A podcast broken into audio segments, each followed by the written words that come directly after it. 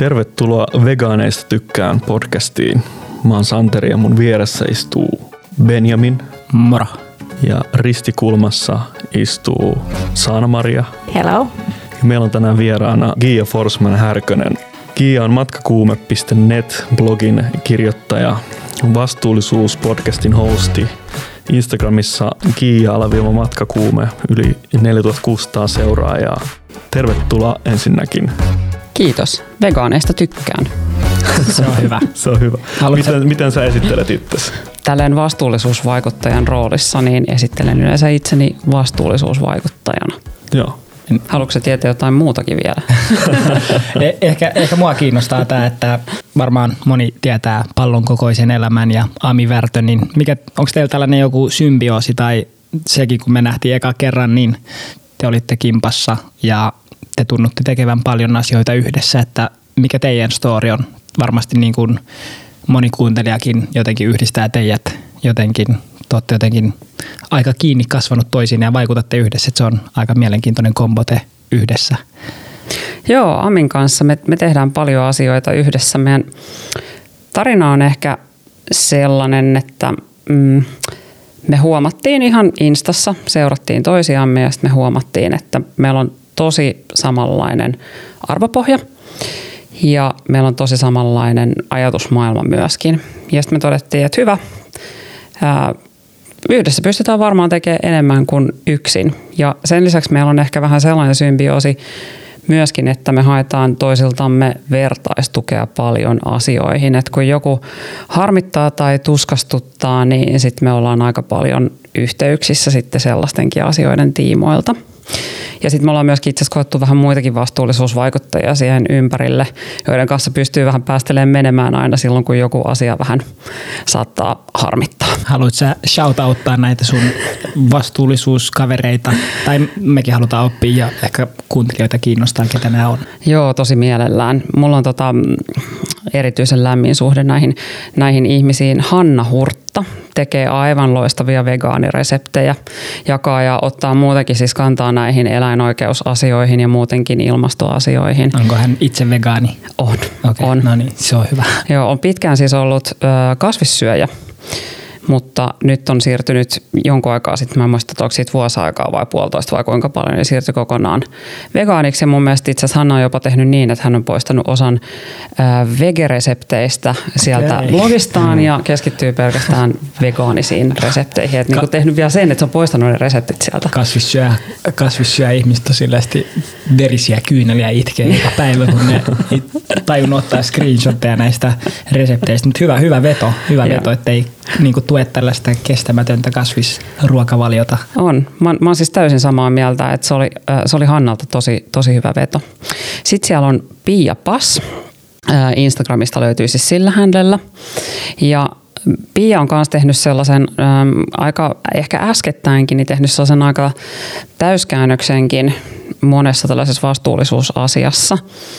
Ja Pia on siis siirtynyt muun muassa maata pitkin matkailuun ja hänkin on myöskin siirtynyt vegaaniruokavalioon ainakin suurimmalti osin ja se on mun mielestä ihan loistava juttu jo.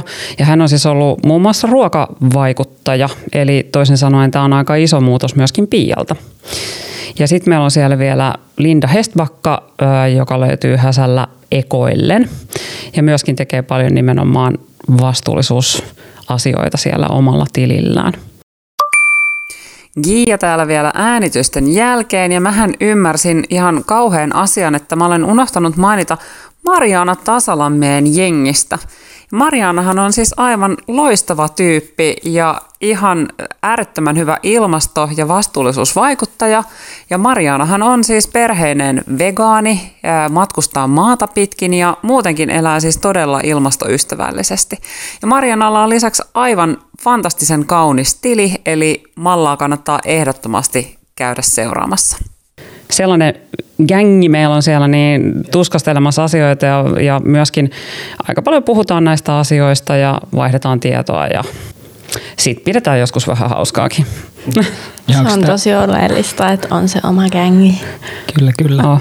Ja onko tämä Linda tässä Kipinoita podcastissa joku hosti vai? Joo, joo Linda on joo, siellä. Joo, oletan, että Pavel on ollut enemmän tekemistä Skipinöitä podcastin kanssa ja tuntuu, että nämä piirit on aika pienet, että aika nopeasti Suomen kokoisessa maassa keskeiset vaikuttajat tuntee toisensa, mutta tosi, tosi hienoa ja haluaisin vielä kertoa, että kuinka pitkään sä oot ollut vastuullisuusvaikuttaja ja mikä niin kuin johti sut tähän pisteeseen, missä nyt olet elämässäsi?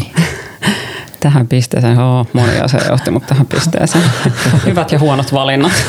Lähdetään siitä. Lähdetään, no ei, ei tarvitse lähteä lapsuudesta liikkeelle. Voi kertoa ne, ne oleelliset, oleelliset käännekohdat. Joo, joo tota, varmaan mm, IPCC-raportti vuonna 2018 oli oikeastaan ihan se, niin kuin voi sanoa, käänteen tekevä ja se on ollut monelle, myöskin näistä ihmisistä, ketä just mainitsin tässä näin, niin, niin on ollut sellainen herätys oikeastaan siihen, niin että nyt tarvii tehdä asioita, tarvii tehdä isosti.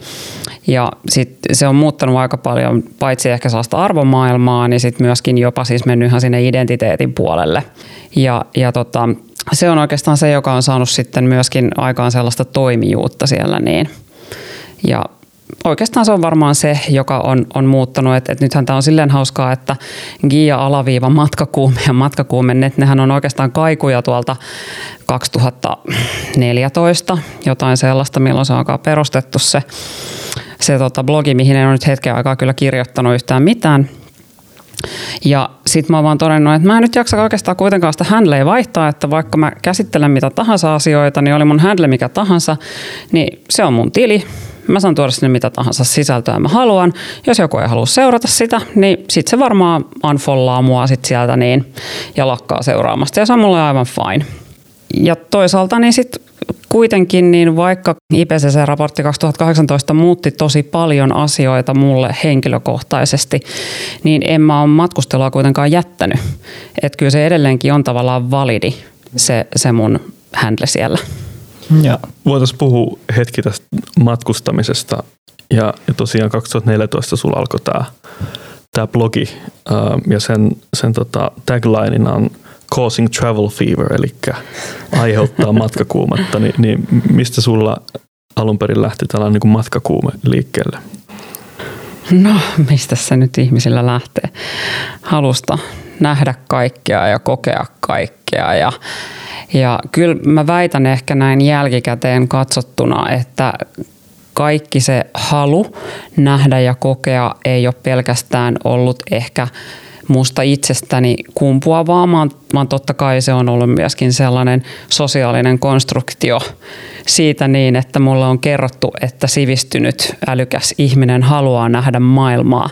Ja totta kai siis kyllähän siitä on hyötyä monella tapaa, että sä ymmärrät kulttuureita ja ihmisiä sä oot nähnyt, että millä tavalla muualla eletään, niin se antaa perspektiivejä se antaa kontekstia moneen asiaan. Mutta mikä sen on sitten loppupeleissä synnyttänyt, niin hyvä kysymys. Mä kärsin muun muassa ihan järkyttävästä lentopelosta. Mm. Et sikälihän se on ollut vähän jännää, että mä oon silti mennyt laittamaan itteni sellaiseen asemaan, että kerta toisensa jälkeen olen astunut lentokoneeseen. Tämähän olisi hyvä, siis enemmän ihmistä pelkäisi lentämistä, niin sillä voitaisiin moni ongelma ratkaista niin paljon, että ne ei uskaltaisi kirjaimellisesti mennä lentokoneeseen. Ja niin, Joo, mutta sä sitten oot aina päihittänyt tämän ja lennellyt ennen sitten, kun tuli tämä, oliko se 2018, kun sä sitten päätit, että ei enää lentoja. Onko sulla tällainen niin kuin absoluuttinen ei-lentoja niin kuin identiteetti vähän niin kuin Gretalla, vai sä kuitenkin lennät silloin tällöin? Ja ehkä just mun kaverilla vaikka tuolla Berliinissä asustelee, niin sillä on ihan sellainen niin kuin absoluuttinen ei. Ja tietysti kunnioitan vahvasti tällaista päätöstä, mutta en tiedä, onko sulla jotain tällaista commitmenttia tätä, tässä lentämiskysymyksessä? No sanotaan nyt näin, että se, minkä, jos mä jotain on niin kuin elämässä tähän asti oppinut kaikista virheistä ja, ja myöskin hyvistä asioista, mitä mä oon tehnyt, niin mm, never say never.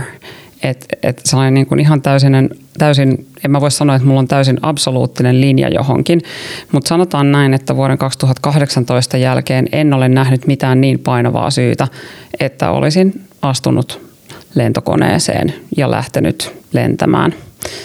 Että pyrin siihen, että mun ei myöskään tarvitse tehdä niin. Onko se sitten ihan absoluuttinen joka mm. ikisessä tilanteessa? Mm. En tiedä. Toivon, ja. että on. Niin ehkä kiinnostaa tällaisesti matkustuksen näkökulmasta, niin olet sitten poistunut Euroopan rajojen ulkopuolelle, vaikka Yhdysvaltoihin tai Etelä-Amerikkaan tai Afrikkaan mm. tämän aikakauden aikana? Tai? En ole joo. Siis tässähän nyt tietysti on sellainen juttu, että tässähän on kaksi vuotta mennyt sellaisessa pandemiatilassa myöskin, niin, että kukaan ei poistunut juuri mihinkään Joo. Sen, sen aikana. Mutta miten näetkö että se on palautumassa siitä?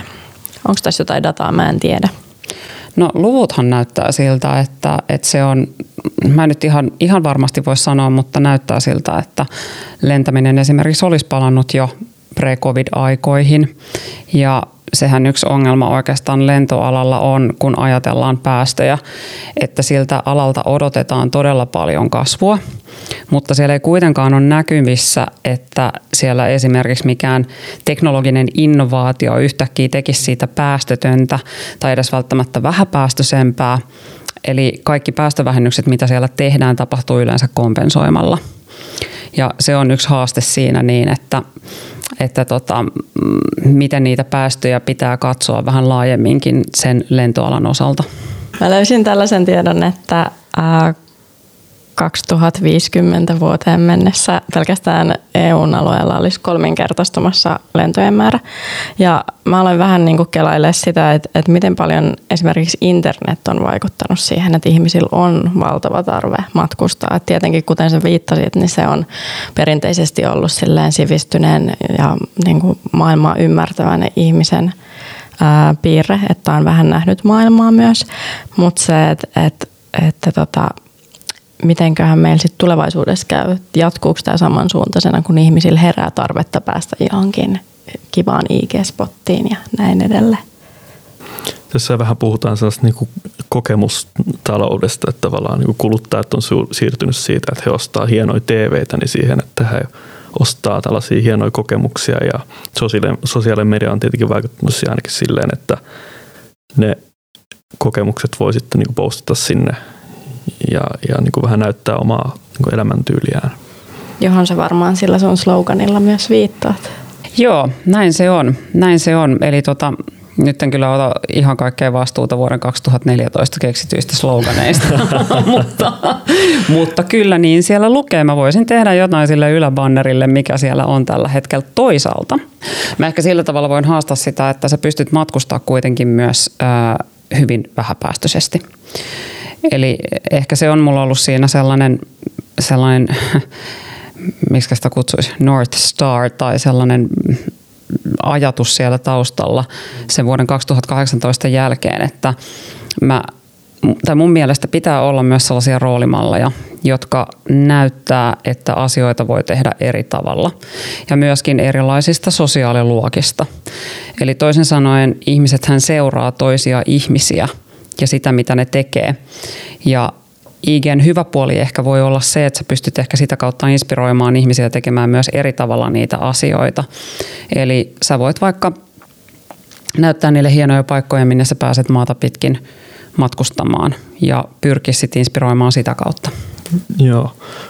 Voitaisiko puhua just vähän siitä, että niin kuin miten voi suunnitella tosi tällaisen niin kuin, äh, mahdollisimman vastuullisen matkan, mutta mut voitaisiin sitä ennen palata niin kuin yksi askel taaksepäin ehkä ja puhua siitä, että mitä kaikkia vastuullisuusongelmia matkustamiseen liittyy. Että me vähän sivuttiin tätä niin hiilijalanjälkeä lentämistä, mutta niin mitä muita ongelmia siihen voi liittyä?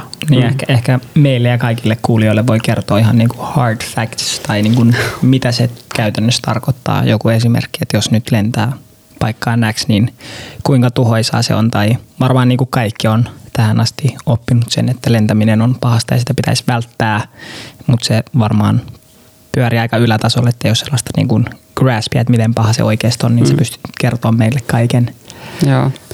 Tota, no siis ensinnäkin tässä on muuta sellainen juttu, että kun puhuttiin siitä, että sanonko, että absoluuttisesti en lennä koskaan, niin mun hiilijalanjälkihän on sellainen, että mä voisin mahduttaa sinne lentoja edelleenkin ja pysyisin silti siinä vuotuisessa rajassa, missä meidän kaikkien pitäisi pysyä.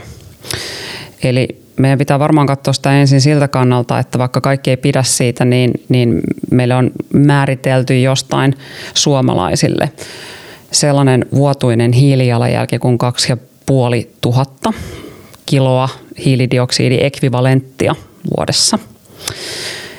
Keskimäärin suomalaisen hiilijalanjälki on 10 000 hiilidioksidiekvivalenttikiloa vuodessa, eli, eli se on niin kuin nelinkertainen siihen nähden, mitä se saisi olla. Öm, yksi menopaluulento Malagaan on noin 1500 kiloa. Eli toisin sanoen, jos sä lennät kerran Malagaan edestakaisin ja sun pitäisi mahduttaa sun vuotuinen hiilijalanjälki kahteen ja puoleen tonniin, niin sulle jää loppuelämälle tuhat. Ja se on kyllä tosi hankala päästä siihen niin Suomen olosuhteissa, koska täällä on kylmä, tarvii lämmitystä, tarvii erinäisiä asioita ja, ja tietysti kaikesta ihan perus niin ruoasta ja muusta kielämisestä, niin tulee jonkin verran niitä päästöjä. Bangkokkiin, jos lennät edestakaisin, niin se on noin 5000. Eli se on jo niin kuin tuplat siihen nähden, mitä se saisi vuodessa olla. Ja erityisen haitallista on, että jos vaikka lennät Floridaan, ja se on samat about 5 tonnia, ehkä pikkusen vähemmän, mutta sitten sä lähdet sieltä loistoristeilijälle ottaa joku Karibian risteily, niin se on toiset 5 tonnia siihen päälle.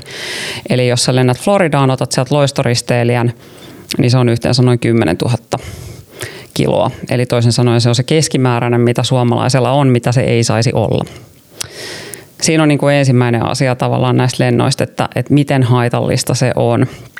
Ja sitten hirveän usein verrataan siihen, että no mutta et se on vaan se yksi tai kaksi prosenttia kaikista päästöistä maailmassa. Mutta tähän ilmeisesti ei ole laskettu sellaista asiaa kuin säteily, säteilypakotekerroin. Ja se tuplaa tai vi, jopa viisinkertaistaa sen niin kuin lentämisen vaikutuksen.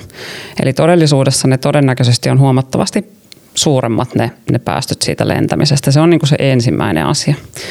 Halutaanko puhua lisää vielä muista vastuullisuusasioista siellä kohteessa? niin ehkä toi, mikä toi säteily, se oli ehkä uutta tietoa. Säteilypakotekerroin. Joo, Joo. Mi- mihin se perustuu? Ja... No siitä löytyy itse asiassa sellainen tutkimus, jonka on tehnyt, äh, hetkinen onko se Syke, Suomen ympäristökeskus. Se löytyy todennäköisesti googlettamalla. Sitä kyllä käytetään ihan muissakin, mutta äh, Syke on tehnyt sellaisen tutkimuksen ähm, kuin lentämisen päästöt se on sellainen, nyt muista, että kuinka monta sivua se PDF on, mutta siellä selitetään se aika pitkälti. Eli toisin sanoen siitä aiheutuu muutakin päästöjä kuin pelkästään se ne hiilidioksidipäästöt ja sitten se niinku hiilidioksidi, joka pääsee ilmaan sit siellä korkeammalla eri, eri kerroksessa kuin mitä se olisi tässä maan päällä, niin sen vaikutus on vielä suurempi näiden tutkimusten mukaan.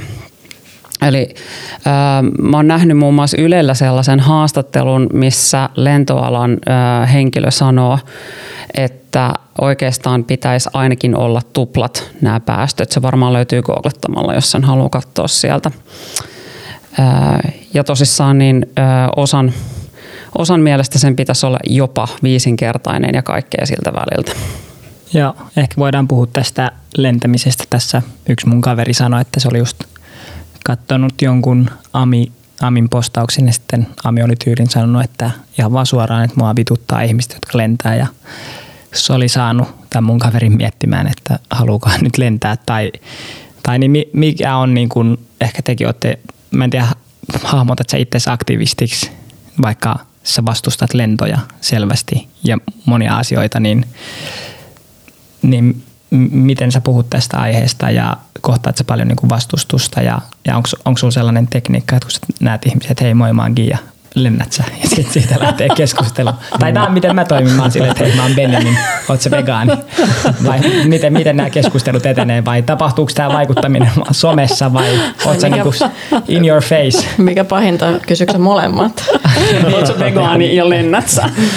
niin, check, check. niin. Just. Kuinka paljon sä ajat autolla? niin. Onko se seuraava? sellainen lippulappunen, siihen täytät ja sitten sit sä katsot, että mikä skore on, että kelpaako kaveriksi? mulla on, mulla on tota, mulla on ihan kaiken näköisiä kavereita, okay. sanotaanko no niin, näin. en mä, en mä tota, en mä suoraan raakkaasti sillä tavalla, mutta siis varmaan jokainen tunnistaa, joka tällaisia asioita miettii, että, että voi olla helpompi keskustella tietyistä asioista sellaisten enemmän samanmielisten kanssa ja se on varmaan myöskin yksi syy, minkä takia vaikka mulla ja Amilla ja Pialla ja Hannalla ja Lindalla on sellainen ryhmä, missä me voidaan sitten myöskin keskustella, koska meillä on aika pitkälti samanlaista ajatukset asioista. Ja sitten se helpottaa, että saa vertaistukea sieltä, niin Tota, keskusteluthan tällaisista, niin kuin varmaan Benjamin itsekin tietää, ja ehkä varmasti tekin tiedätte, mm. että et eihän nämä keskustelut koskaan ole mitenkään hirveän helppoja tai miellyttäviä, koska ihmiset kokee, että ne joutuu niin paljon luopumaan asioista. Ja ei välttämättä myöskään ymmärrä sitä, että asioita voi saada tilalle, tai että meidän on joka tapauksessa jossain vaiheessa pakko muuttua. Ihmiskunta on eksistentiaalisessa kriisissä. Jos me ei muututa, niin meitä ei ole. Et tavallaan se, että ymmärtää sen, että mikä se tilanne on siellä taustalla, mikä saa ihmiset tekemään tietynlaisia asioita ja alkamaan vaikka aktivistiksi, niin, niin ne on aika isoja ne asiat siellä taustalla – Tota, kysyks mä ihmisiltä tätä heti ensimmäisenä? En, en kysy. en kysy, että oot sä vegaani, en kysy, että lennät sä, en kysy, että kuinka paljon sä ajat autolla ää, tai kuinka paljon sä shoppailet vaikka halpamuotia ylipäänsä netistä. Niin en, en, en kysy näitä asioita. Yleensähän ne jossain vaiheessa tulee esille. Ja sanotaan nyt näin, että ähm, ehkä en lähde ihan suoraan myöskään aina kyseenalaistamaan ihmisten päätöksiä. Me ollaan kaikki jotenkin eri kohdassa sillä polulla. Ne, jotka hakee sitä tietoa ja haluaa ymmärtää, ne kyllä sitä löytää. Mutta on myös keskusteluja, jotka ei johda minnekään ja ne kannattaa itsensä takia myöskin jollain tavalla niin. kyetä havainnoimaan Kyllä. ennen kuin siihen edes lähtee. Valita mm. ne taistelunsa Onko tässä, sä täällä ainakin sun Suomessa puhut myös sun perheestä ja sulla on kaksi lasta, niin tota, onko tämä jotenkin antanut sellaista perspektiiviä tai tai en mä tiedä, ehkä tämä nyt on jotenkin klise, että haluan jättää lapsilleni elinkelpoisen planeetan, tai mä en tiedä, niin kun, koetko tällaista vanhempana, että ohjaako sun vaikka käyttäytymistä jotenkin se konkreettinen ajatus, että okei, sulla on lapsia ja ne tulee elää tästä toivon mukaan seuraavat sata vuotta ja et niin, sillä on väliä sunkin, sun päätöksillä ja se, miten sä käytät sun elämän, niin sä voit ainakin edesauttaa sitä, että olisi parempi maailma niille ja parempi maailma tietysti muillekin ihmisille ja ihmiskunnalle ja eläinkunnalle ja kaikille. No sähän sen kiteytit siinä Kyllä se on sä niinku ajatellut asian selvästi. Okay, no niin. on, onhan siinä siis sellainen asia, että, että vaikka 20 tai 30 vuoden päästä, niin mun lapset katsoo mua silmiä ja kysyy, että miksi sä et äiti tehnyt mitään. Niin mä ainakin pystyn sanomaan, että mä oon tehnyt kaiken, mikä mun käsissä on ollut. Joo. Ja onko teidän niin kuin koko perhe sitoutunut näihin arvoihin, että te elätte ja hengitätte sitä yhdessä vai – on ainakin siihen, siihen mittakaavaan, mitä sä pystyt sitouttaa esimerkiksi ja. neljävuotiaasta. Joo, niin. ja, niin, siihen saakka, joo. Hyvä. Joo, me päästiin näistä niin matkustamisen vastuullisuuden ongelmista tähän lentämiseen asti, mutta niitä on ilmeisesti muitakin. Niin hmm. Joo, siis itse asiassa ensimmäisenä silloin, silloin, kun vielä lennettiin, eikä ehkä ihan ymmärretty, kun tästä ei myöskään puhuttu niin paljon, että kuinka paljon vaikka lennot aiheuttaa päästöjä, niin, niin meillä oli pitkään jo ollut muun muassa sellainen periaate, että me ei käydä eläintarhoissa. Ää, aika usein erityisesti ulkomailla ne on todella, todella epäeettisiä valitettavasti siis tosi iso osa. Ensimmäisenä mun mies, mies siis sukeltaa kaiken näköisiä sukelluksia. Ja hänelle on ollut ihan ensisijaisen tärkeää, että esimerkiksi ei mennä mihinkään tällaisiin ak- akvariumeihin, mitä ne on, marinaarioita ja, ja delfinaarioita, koska yksinkertaisesti ne, ihmis, ne eläimet ei kuulu sinne. Niin niiden ei kuulu olla sillä. Että jos miettii, että joku valas tai delfiini laitetaan johonkin pieneen tankkiin, niin se ei pysty millään tapaa, ei niin kuin millään tapaa toteuttaa sitä luonnonmukaista käytöstä siellä niissä tiloissa. Ja samahan koskee suurinta osaa muitakin eläimiä ja sitten joissain eläintarhoissa se on tietysti vielä aika paljon huonompaa se kohtelu kuin toisessa. Ja näitähän usein niin kuin kuitenkin turisteille markkinoidaan, että tosi räikeillä niin kuin, en mä tiedä, voiko sitä enää kutsua viherpesu. Se on, se on niin sellaista räikeitä, että me olemme tällainen hoitokoti tai me olemme se vastuullinen valaiden katselu juttu ja sitten se todellisuus on jotain niin kuin ihan muuta. Mm. Onko sulla niin kuin myös, no mulla on ainakin selkeä, että mä en mene astu jalallakaan näihin eläintarhoihin, niin onko sulla sama tällainen periaate myös mm. Korkeasaaren ja muiden kotimaisten lainausmerkeissä vastuullisten kotimaisten toimijoiden kanssa, että vai onko siinä sitten poikkeus? Joo, me suositaan siis sellaisia, sellaisia eläinkohteita, mitkä, mitkä sitten on jollain tapaa vastuullisia. Eli toisin sanoen sä pystyt näkemään sen eläimen jollain tapaa luonnossa. Eli siinä tapauksessa vaikka lähdetään, jos ollaan, jos ollaan vaikka jossain Etelä-Euroopassa, niin lähdetään vaikka veneellä katsomaan, että nähtäisikö siellä delfiinejä tai, tai mennään karhun katseluun jonnekin suomalaiseen metsään tai, tai jotain vastaavaa. Et, et sillä tavalla me edelleenkin halutaan nähdä eläimiä, mutta me halutaan nähdä ne niiden luonnollisessa ympäristössä.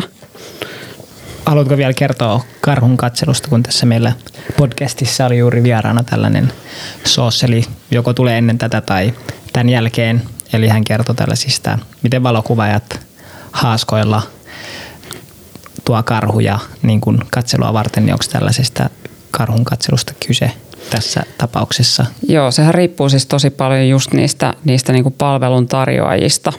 Ja niistä voi olla hankala saada etukäteen, tiedän koska olen tehnyt tämän, tämän niin kuin tutkimuksen, että millä tavalla – niitä, niin kuin, tai minkälaisilla paikoilla niitä karhunkatseluita pidetään. Et jotkuthan käyttää nimenomaan niitä haaskoja, mutta sitten on olemassa sellaisiakin, missä ne karhut siis vaan on, on tottuneita tulemaan sinne niin sinne paikan päälle.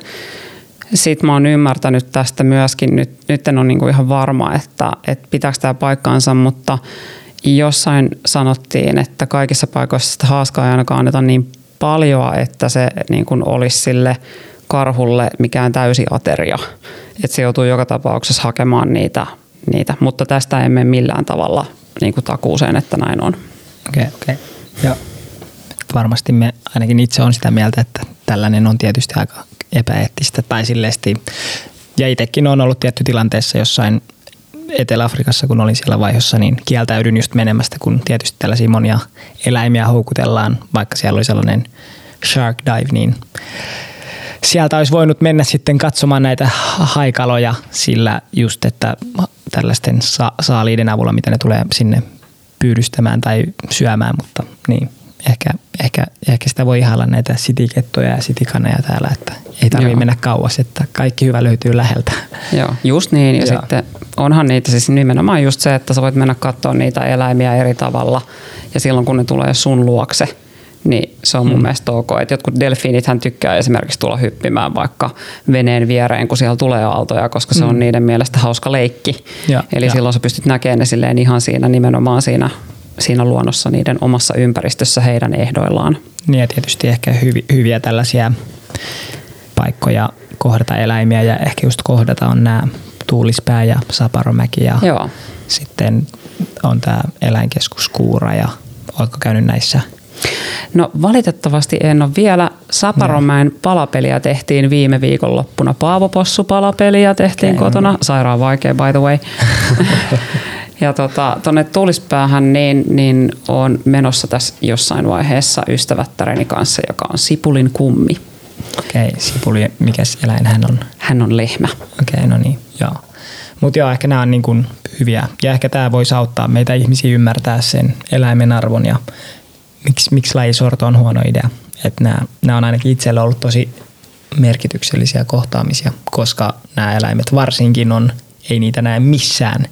Et sä näe paavopossua missään, koska ne on suljettu ja elää eläintehtäissä koko elämänsä. Että nämä on niinku niitä aika lämmittäviä kohtaamisia. Et erityisesti hyvä näyttää lapsille, että miksi, miksi ei syödä eläimiä, niin vastaus löytyy näistä paikoista. On, ja lapsillahan löytyy paljon empatiakykyä noin lähtökohtaisesti. Ja ne kuvat muuten susta siellä tuulispäässä, nehän on aivan ihania. Okay, kiitos, kiitos. Hyvät mallit. Hyvät mallit, kyllä.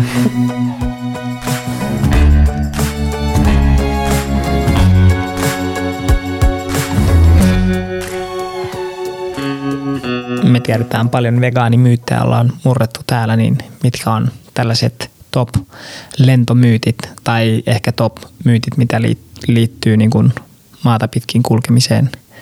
Sitten mun mielestä on myös hauskaa se, kun sä oot vegaani, että miten usein jengi sit alkaa tivaamaan sulle sen, kun sä kerrot niin kuin matkustamisen eettisyydestä, niin sitten sun ruokavalio ja niistä mm. avokaadoista ja tota, ulkomaalaisesta soijasta ja muuta. Tosi usein. Mun Ei. mielestä ehkä yksi niin kuin hauskin tällainen vastakkainasettelu on se, että ihmisten mielestä niiden oma lomalentely saattaa olla ok, mutta avokadon lennättäminen ei ole. ja tässä, oli, tässä oli iso ristiriita. Joo, no, ja, mutta kuinka, siis... niin, ja kuinka paljon, mä en nyt osaa sanoa, lennätetäänkö kaikki avokadot. Ja, ei. Niin, niin. Avokadojahan ei siis lähtökohtaisesti edes lennätetä. Toki Kyllä. nehän ei ole myöskään ihan ongelmattomia, joo, joo, jos joo, ongel- avokadoista niin. suoraan puhutaan, mutta vähemmän ne käyttää joka tapauksessa esimerkiksi vettä huomattavasti vähemmän kuin vaikka naudanlihakilo.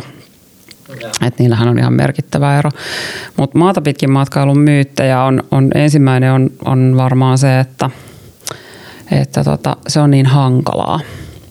Ja mä voin tietyltä osin ehkä yhtyä siihen. Se ensimmäinen kerta saattaa olla tosi hankala, koska toisin kuin vaikka lentäminen, niin sitä ei ole samalla tavalla tuotteistettu eikä siitä ole tehty helppoa, että olisi yksi paikka, minne sä voit mennä ja klikkaa, että mä haluan mennä täältä Helsingistä Barcelonaan sitten vaikka junalla. Mä sun pitää ensin itse etsiä ne kaikki reitit ja ne, ne tota eri operaattorit, jotka operoi niitä junia ja sitten niiden webisivut ja aikataulut. Ja sitten sä et myöskään koskaan voi tietää vielä eka kertaa, että onko ne oikeasti ajoissa ne junat kun niillä kulkee. Eli se tulee vasta sit niinku kokemuksen myötä, että sä tiedät, että no ok, yleensä ne on kyllä ihan ajallaan, että, että sit sun ei tarvii miettiä, että sinne jätetään vaikka vaihtoihin ihan kauheasti väliä. Ei tarvii niinku kuutta tuntia jättää siihen, niin ne yleensä on, on Euroopassa ainakin kohtuullisen ajoissa. Tota, se on ehkä niin kuin ensimmäinen sille, että kauhean hankalaa ja sitten toinen on se, että se on kauhean epämukavaa ja mä en ainakaan halua istua missään junassa tai muulla tavoin. Mutta itse asiassa se on aika rauhoittavaa. Tota, mm, mä oon tehnyt siis sillä tavalla muutama otteeseen, että mä oon mennyt niin kuin Helsingistä Traavemyndeen ensin Saksaan yli. Sen yhden henkilön niin kuin hiilijalanjälki siitä on 79 kiloa, noin suurin piirtein 80 kiloa siitä yhdestä niin kuin ylityksestä. Eli kohtuullisen pieni joka tapauksessa. Rahtilaivat kulkis, vaikka me ei kuljettaisi, koska Suomi ei ole omavarainen ja näin poispäin. Niin onko rahtilaivat just parempia kuin tällaiset Helsinki-Tallinna päähupilaivat jollain tasolla enemmän? No rahtilaivojahan käytetään siis muuhun tarkoitukseen myös. Et sitten tietysti, onko ne parempia vai onko ne huonompia? Ää, sä itse asiassa vähän pienemmät päästöt saat sillä, jos sä meet vaikka Turusta Tukholmaan ja lähdet sieltä junalla eteenpäin. Niin silloin tulee vähän pienemmät päästöt kuin se, että sä meet Helsingistä ensin Traavemyndeen. Puhutaan niin kuin kuitenkin kymmenistä kiloista, ei sadoista eikä tuhansista. Niin ja siis mun, mun kaveri on ihan, tästä on ollut Ylellä juttu, niin se menee sieltä ainakin joskus on mennyt ihan Tornion kautta. Että onko se se kaikista Joo. paras? Sillä sä saisit kaikista okay. pienimmän. Eli se on niinku se, se lisää, optimaalinen. Joo, se on niinku päästöjen kannalta se on optimaalinen. Oletko itse koskaan tehnyt tätä? En. Okay. Mä en ole, maata pitkin mä en ole lähtenyt niinku Eurooppaan sitä kautta. Uh, siinä tarvitaan melkein kaksi päivää lisää niin kuin okay. aikaa, että sä kierrät sitä kautta. Okay, se on niin kuin extra dedication. Se on, on joo, että siinä on, siinä on, mutta toki jos on aikaa, niin siis mikä siinä, sitten sä voit samalla pysähtyä jossain, jossain katsoa vähän maisemia vaikka tuolta Pohjois-Ruotsista. Mutta se ei ole epämukavaa. Se, se mun piti, niin kuin, ja, siihen ja. mun piti tulla tuossa myytissä, että esimerkiksi se, se ylitys sinne Traavemyndeen niin on tosi rauhoittava ja tosi mukava. Sulla on aikaa tehdä asioita. Ihan siis laskeutuu siihen fiilikseen vaan. Ähm, junat Euroopassa on keskimäärin on ajallaan, ne on tosi mukavia, sieltä löytyy sieltä juna-asemilta kohtuullisen hyvin palveluita, myös vegaaniruokaa, mistä olen siis aivan yllättynyt. Sieltä niin kuin kävin etsimässä. Ja sitten mullahan on vielä sellainen, että mulla pitää olla gluteeniton ja vegaaninen. Eli se ei ole välttämättä aina helppo yhdistelmä, mutta sekin onnistui siellä matkalla. Mä paljastan, että tässä podcastissa on yksi toinenkin, kenellä on sama, ja sen on mä. Okay. Katseet kohdistuu minuun. Okei, okay, eli sulla on siis sama ongelma. Mulla ei ole keliakiaa, mutta niin kuin gluteeniherkkyys, että niin välttelen paljon kyllä. Joo. Joo. Mutta se onnistuu myös siellä matkan päällä kohtuullisesti. Vähän ehkä kannattaa Joo. valmistautua jollain pikkusnäksellä sinne. Niin.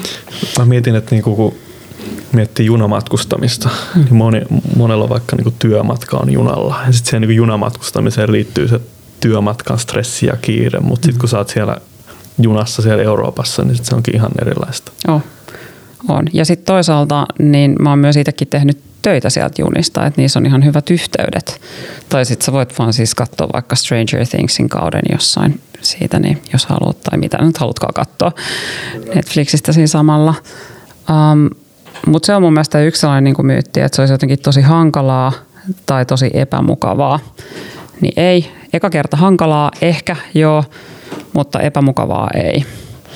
Ja sitten ehkä sellainen myytti, mä en, tai se ei oikeastaan ole edes myytti, mutta se, että siinä menee kauhean paljon aikaa. Niin joo, siinä kyllä menee, totta kai siinä menee enemmän aikaa, kun sä lähdet siirtymään maata pitkin, että siihen pitää varata vähän, vähän enemmän niitä päiviä, kun sä menet. Mutta sitten toisaalta sä voit saada siitä myöskin aika paljon enemmän. Eli jos sä haluat, niin sä pystyt vaikka pysähtyä Pariisissa pariksi päiväksi ja nähdä sen siinä samalla. Tai edes päiväksi käydä siellä syömässä joku, joku loistava ruoka jossain illallinen ja katsoa vaikka Eiffel-torni, jos se kiinnostaa, tai Mona Lisa, whatever. Ähm, ja siihen pitää suhtautua vähän eri tavalla. Ja mun mielestä ehkä niin kuin yksi hyvä kysymys on se, että pitääkö meidän aina saada mennä mahdollisimman nopeasti paikasta toiseen, jos se on haitallista – et pitäisikö meidän alkaa vaan suhtautua vähän eri tavalla siihen, että miten me liikutaan paikasta toiseen. Ehkä meidän ei ole vaan pakko saada ihan kaikkea. Tämä on uh, yllättävän radikaali ajatus tässä yhteiskunnassa. niin, jossa kaikki pitää saada heti, heti ja mahdollisimman nopeasti ja kaikki mulle heti nyt. Joo. Miten tämä lentomatkustamisen ja sitten maata pitkin tai vesitse matkustamisen, niin mikä se, mikä se niin kuin hintaero on suunnilleen ja kumpaan suuntaan? Se riippuu ihan, ihan tosi paljon siitä, että milloin sä bukkaat niitä lippuja molemmissa. Eli äh, yksi esimerkki vaikka siitä, että kattelin jossain vaiheessa niin kuin Malagasta Helsinkiin lentoja ja mun olisi pitänyt ottaa ne niin kuin kolmen päivän sisään ja ne liput maksoi siinä vaiheessa jo siis niin kuin, olikohan joku 500 euroa tai 600, ne mitä siellä oli vapaana. Ja tota, vastaavasti sitten se, että mä ostin junaliput ja halvimmillaan olisin saanut ton, ton laivapaikan niin, että jos mä nyt oikein muistan, niin olikohan se 640 yhteensä. Ees taas vai yhteen suuntaan? Mun mielestä se oli ees taas, jos mä laskin sen oikein, koska mä lopulta sitten ostin Interrail-lipun, millä Joo. sä saat matkustaa sitten niin kuin vapaammin ja helpommin, paitsi tietyt paikkavaraukset pitää tehdä tiettyihin juniin. Et siis se, mutta se riippuu tosi paljon niin kuin niistä, että miten sä vaikka reitität itses Suomesta – mitkä vaihtoehdot saatat siihen, että meet sä niin kuin Helsingistä Tukholmaan, Turusta Tukholmaan, meet sä Helsingistä Tallinnaa, lähet siitä jollain Flixbussilla eteenpäin, meet sä Helsingistä Travemyndeen, että niin kuin mitkä, minkä, minkä tavallaan näistä vaihtoehdoista sä otat ja missä vaiheessa saat buukkaamassa niitä lentolippuja. Joo. Tekee mieli tuossa Flixbussista sanoa, että jos se ei ole jollekin tuttu, niin se on vähän niin kuin tällainen Keski-Euroopan tai Manner-Euroopan niin onnibus-tyylinen jossa löytyy tosi moneen eri, eri maahan niin kuin tällainen bussiverkosto. Joo. Mikä on, mikä on sitten tämä bussi versus juna, kuinka paha se sitten on käyttää bussia, jos on junamahdollisuudet myös? Joo. Tämäkin on sellainen, tämä on aina hauska, niin kuin it depends, tämä on aina hyvä vastata okei. näin. Tota, Euroopassa riippuu vähän se, että missä maassa sä matkustat junalla, koska osassa maissa äm, se energia, mitä käytetään sen junan liikuttamiseen, on uusiutuvaa ja silloinhan se on tietysti vähäpäästöisempää. Siinä tapauksessa niin yleensä bussi on päästöjen kannalta huonompi vaihtoehto. Mutta sitten taas on tiettyjä Itä-Euroopan maita, missä edelleenkin liikutetaan junia sitten vähemmän ekologisilla energiamuodoilla ja silloin tietysti se niiden päästökuorma sitten kasvaa. Ja, ja onko se niin kuin merkittävästi huonompi kulkea bussilla vai jos nyt kulkee maata pitkin, niin onko se silleesti iso ero siinä bussijuna? No nyt mä sanoisin, että Aika jos niin keskustellaan siitä, että menetkö bussilla vai junalla, niin mene sillä, mikä tuntuu paremmalta. Okei, Et se on joka tapauksessa niin kuin satoja, ellei tuhansia kiloja vähemmän kuin jos sä lentäisit. Okei, hyvä, hyvä, hyvä tietää. Ja, joo. It, tai itse, että onhan se silleen, että kyllä se vaatii jonkinnäköistä dedicationia. Ehkä, ehkä hy, hy, hyvässä matkassa olisi sit niitä levähdystaukoja, että itse just olin Itävallassa konferenssissa ja sitten palasin maita pitkin Suomeen, niin kyllä siinä meni sitten niinku pari päivää non-stop kaksi yötä bussissa – tulin Tallinnaan, että niin kuin kaksi päivää, kokonaispäivää matkustaa, niin on sille aika rankkaa, mutta ehkä sitten on sen arvosta. Et tietysti varmaan se helpottaa, jos ottaa vähän niin kuin löysemmin, mutta, mutta joo, ei aina hyvä tehdä myös tällaisia uhrauksia. Ja niin kuin ehkä se, miten sen freimaa, että se voi olla sitten ikimuistoinen matka, sitten kun sen on suorittanut.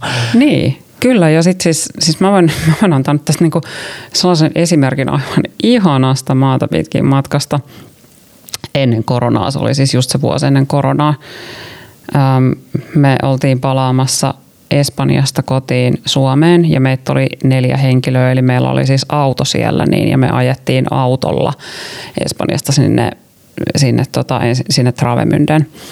Ja ähm, niin siis päästöjen osalta niin sanotaan näin, että juna olisi varmasti ollut joitain satoja kiloja ekologisempi vaihtoehto, mutta kun meitä oli neljä siinä autossa, niin se niin kuin vaikuttaa siihen, että paljon se kuorma on per henkilö. Et yksin niin kuin esimerkiksi polttomoottoriautoa ei kannata ajaa, että silloin melkein jopa lentäminen saattaa olla parempi vaihtoehto. Mutta sähköauto tietysti muut- muuttaa sitten asiaa, että niin tämä on taas näin it depends. Mutta kokemukseen Mä ettiin tota ensin tuolta Malagasta, mä ettiin Riohan viinialueelle, sitten me käytiin siellä viinitiloilla, me käytiin syömässä vähän Michelin ravintolassa ja sitten me ajettiin sieltä Champagneaan Ranskan puolelle.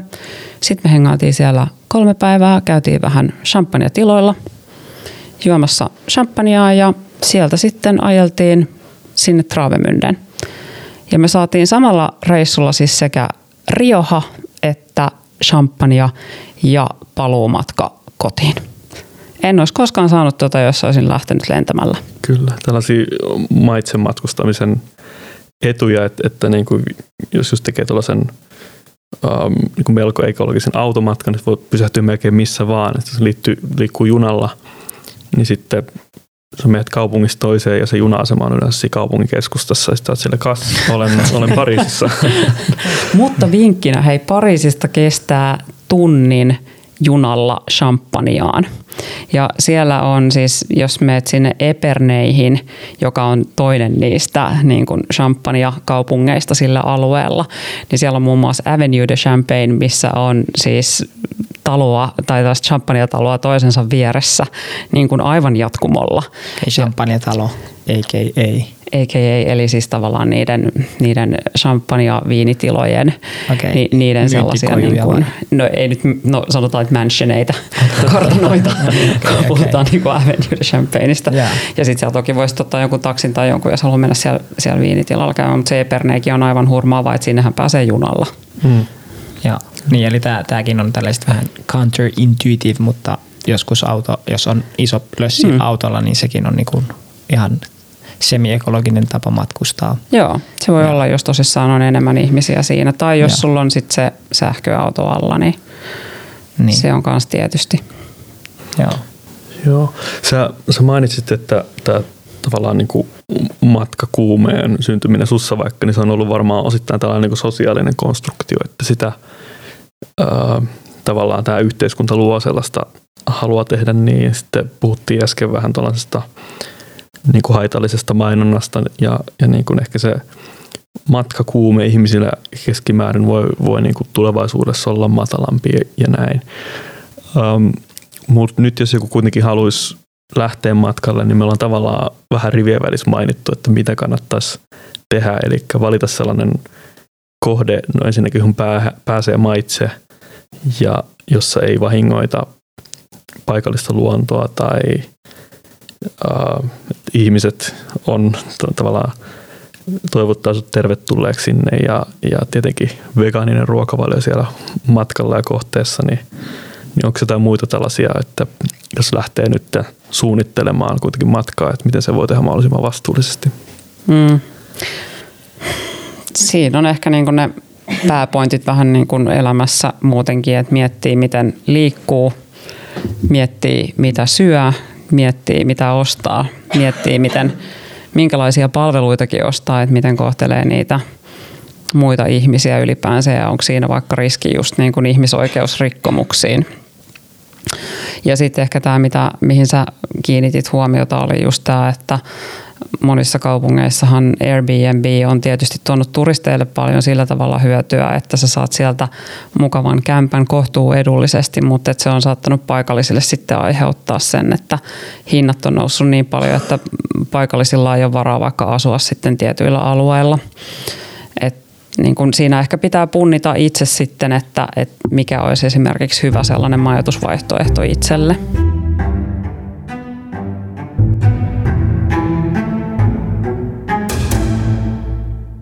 Sä oot just uh, sun blogissa maininnut, että sä oot sun perheen kanssa onnistunut niin kun tosi voimakkaasti laskemaan teidän hiilijalanjälkeä.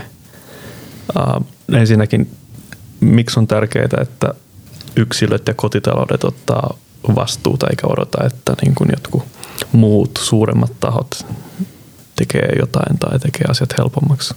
Niin ehkä tämä kiinnostaa mua valtavasti tähän kysymykseen vastaus, koska tämä on tosi usein itse tuun Valtsikasta ja säkin oot ollut Valtsikassa nyt siellä opiskellut 2017 lähtien, niin ehkä se on aika jotenkin vahva diskurssi just Valtsikas, että, että vaikka kun on ajanut paljon kasvipohjaisuutta ja vegaaniutta, niin kaikki on silleen, että jee jee, näin tämän pitää mennä. Ja todellakin hyvä, jos Unikafe vaikka ryhtyisi täysin vegaanisiksi, mutta mun yksilönä ei tarvi olla vegaani tai, tai jotenkin, että se vastuu tuntuu puuttuvan monilta tai se ajatus on tosi niin kuin sy- systeemikeskeinen ja kyllä mä ymmärrän, että systeemienkin pitää muuttua jotenkin monesti munkin toiminta on typistetty vaan, että okei mä vaan jotenkin syyllistän yksilöitä tai vegaanitkin nähdään, että ei kaikki vegaanit ymmärtää, että kaikki pitää muuttaa, mutta kohtaat sä paljon tällaista, että sä keskityt nyt ihan väärin juttuihin ja sä oot ostanut tämän uusliberaalin ajatuksen, että hiilijalanjälkikin on öljyyhtiöiden keksimä, että ei yksilöiden pidä muuttua, vaan järjestelmien pitää muuttua. Mutta mä näen, että jotenkin kaikkien pitää muuttua ja kaikilla rintamilla pitää tätä taistelua käydä. Joo, mä voin tai samaistuin, samaistuin paljon tähän sun viimeisimpään, että se muutos oikeastaan pitää nimenomaan tapahtua jokaisella rintamalla, että kyllä me jokainen kannetaan kuitenkin vastuuta myös valinnoista. Sitten on aina näitä disclaimereita, että joo, kaikki ei pysty tekemään niitä valintoja ja, ja näin varmasti on, mutta ne, kenellä on mahdollisuus, niin, niin totta kai heillä on sitten suurempi vastuu myöskin siihen, että niitä oikeita valintoja siellä tehdään. Mitä tulee siihen kysymykseen, että törmäänkö tähän usein, niin törmään siihen todella usein. Siis jatkuvasti, kun puhun jostain asiasta, niin, niin saan kritiikkiä niin seuraajilta, jotka on siis ns-tavan tallaajia tai sitten aktivisteiltakin tulee palautetta, että, että sun ei pidä keskittyä tällaisiin, että sun pitää keskittyä johonkin muuhun, kritisoida pelkästään järjestelmää, mutta nyt esimerkiksi, oliko se vuosi sitten vai puoli vuotta sitten, kun tuli IPCC-raportti taas, niin sielläkin painotettiin sitä, että yksilöilläkin on suuri vastuu, jos me halutaan tämä meidän eksistentiaalinen kriisi jollain tapaa selättää. Eli kyllä ne lähtee ne ne kaikki muutokset meistä kaikista. Sitten siinä on niin kuin sellainenkin asia, että jos esimerkiksi poliitikot ei näe että siellä halutaan muutosta siellä kansan syvissä riveissä, niin heillä ei välttämättä myöskään ole ihan samanlaista rohkeutta viedä niitä muutoksia eteenpäin. Tai vastaavasti, jos yritykset eivät näe, että jollekin tietynlaiselle tuotteelle tai palvelulle on kysyntää, niin he eivät sitä myöskään valmista. Eli tässä menee niin kuin, kaikki menee vähän käsi kädessä. Että jos yksilö ei vaadi jotain tiettyä muutosta vaikka siihen, että miten yritys toimii ja jatkaa vaikka sellaisen mm, ilmastohaitallisen palvelun tai tuotteen ostamista, niin sitä se edelleenkin tuottaa sit se yritys, koska sille on kysyntää. Jos toisaalta viesti on politiikoille se, että jatkakaa vain samaa rataa, niin silloin he jatkavat täysin samaa rataa, koska he haluavat tulla uudelleen valituksi. Et sen takia silläkin on tosi paljon merkitystä, että mitä se yksilö siellä tekee. Sitten toisaalta mä uskon edelleenkin, mä ehkä mainitsinkin siitä jo, jo tuossa jossain vaiheessa, että Mä uskon myös siihen esimerkin voimaan. Eli toisin sanoen, jos sä pystyt kertomaan onnistumisista ja sä pystyt kertoa siitä muutoksesta, niin sillä varmasti on myöskin vaikutusta. Sen takia me ollaan siellä somessa vaikka vaikuttamassa niihin ihmisiin. Vaikuttaja, influencer. Se tulee siitä nimestä jo. Mun piti tuossa aikaisemmin just sanoa sitä, että, että jos te olette valtiotieteilijöitä ja mietitte systeemin kannalta, niin mä oon jotenkin humanistina aina ja varmaan toistanut tuossa uudessa podcast-tuottarikaudessa erityisesti sitä, että mun mielestä kuitenkin oleellisin on ehkä se, että mitä me toivotaan ihmisyydeltä, mihin me halutaan niin kuin ihmiskuntana vaikka sitten kehittyä, jos se on oikea sana, mutta tavallaan evolvoida. Et ehkä mä voin olla idealisti, mutta mun mielestä olisi siis todella upeata, jos jotenkin pystyttäisiin ajattelemaan sitä sen kautta. Ja niin mä itse hahmotan sen, että mitä mä toivon, että me pystyttäisiin kollektiiviryhmänä tavallaan tekemään tämän asian eteen. Niin ehkä, ehkä tässä on just se, että varmaan tällaiset influencerit ja vaikuttajat, ne ei ole kyynistynyt ja ne näkee, tai jotenkin siinä pitää olla myös jonkinlainen uskoa siihen, mitä tekee ja, sillesti, ja ehkä se on jotenkin, että – mieluummin just niin kuin yritti ja vaikka olisi epäonnistunut, niin sitten voi kuolla onnellisena ja sanoa lapsille, että ainakin yritin. tai niin, että mä en kattonut sivusta, että et, et niin, eihän tässä ole mitään. Ja niin kuin tietysti tämä näyttää tosi synkältä, me ollaan tuhoamassa kirjaimellisesti tämä planeetta ja planeetta lämpenee jatkuvasti ja ei ole mitään positiivista sanottavaa, mutta ainakin me yritetään parhaamme mukaan toimia niillä keinoilla, mitä me nähdään parhaaksi. Että se on ainakin parempi kuin se, että olisi vaan kotona. Tai jotenkin ehkä se just, että se on hyvä, että ihmiset ilmasto ahdistuu ja se on tosi tärkeä tunne ja samoin, mm. että ahdistuu siitä, miten eläimiä kohdellaan, mutta sitten eläimiä ja ilmastoa ajatellen tietysti se on tärkeää, että sen kanavoi sitten jotenkin asian parantamiseksi, että se edistää tätä asiaa ja ilmastoliikettä ja ympäristöliikettä ja eläinoikeusliikettä, että niin. Ja jotenkin varmaan tämä on se ydin. Ja, ja tekin varmasti toivotte, että ja te olette jonkinnäköinen, jonkinnäköisen liikkeen ja yhteisön jo synnyttänyt, että et, ette te varmaan olisi tässä myöskään, jos te olisitte vaan ollut kyynisiä ja ajatellut, että no että ei kukaan kuitenkaan halua koskaan kulkea maata pitkin ja kaikki lentää vaan. Niin, niin. tai muuttaa elämäntyyliään tai niin. ruokavaliotaan tai niin kuin mitä tahansa. Siis joo, joo just näin. Et, ja sitten sellainen mun mielestä se toimijuus, just minkä sä toit tuossa Benjamin esiin, niin se oli mun mielestä tosi hyvä, koska sehän on sellainen, joka voimaannuttaa myöskin mm. varmasti yksilöä aika paljon. Ja sitten mä ymmärrän Sanna-Maria niin kuin tosi hyvin tota sunkin pointtia, just sitä humaanimpaa ja sitä lämpimämpää siinä niin, että, että miten sitä maailmaa, millaiseksi halutaan maailma muodostaa. Ja ainakin itse mä mietin sitä tietysti myös niin kuin mun lasten kautta, että just, että minkälaista maailmaa mä haluan olla heille jättämässä.